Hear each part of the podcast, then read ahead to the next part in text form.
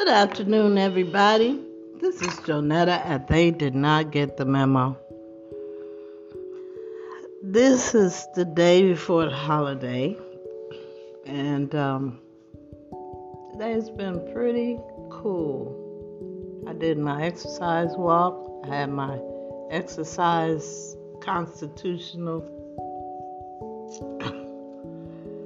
um, and uh, you know, I think I'm making some progress with this walking thing because I noticed today that usually a block before I get to the house, oh, to the seventh God, my back gets the burning below, you know, uh, my waist.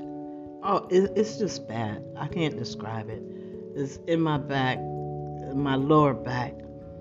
But today I made it with not that much intensive pain. So, huh, there's something to be said. Instead of laying down and letting the pain take you over, you know, uh, fight back. But there's some kind of uh, thing about if you feel pain, then stop because that's your body trying to tell you it doesn't like what you're doing to it. So, uh, anyway, I um, went for my walk, came back. I fried some fish, made some french fries, and made some okra corn and tomatoes because I don't have any lettuce. I have tomato and cucumber to make a salad. But you know, I love okra corn and tomatoes. and nobody's coming in here to eat dinner with me, so I cook what I want, right? Right. But I had to cook the fish, you know. And it wasn't bad. I fried it. I know I fried it. I baked the french fries. I don't really I got some from um, Costco. I don't know what I was thinking. I don't even know how I lifted that bag, that big old bag of French fries. It's like holding a big baby. It's so heavy.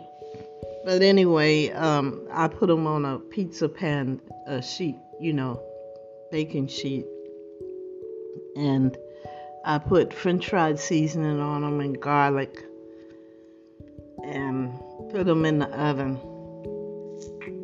I, don't think I like that brand, you know, but I fried fish, baked the french fries, and boiled the okra corn and tomatoes.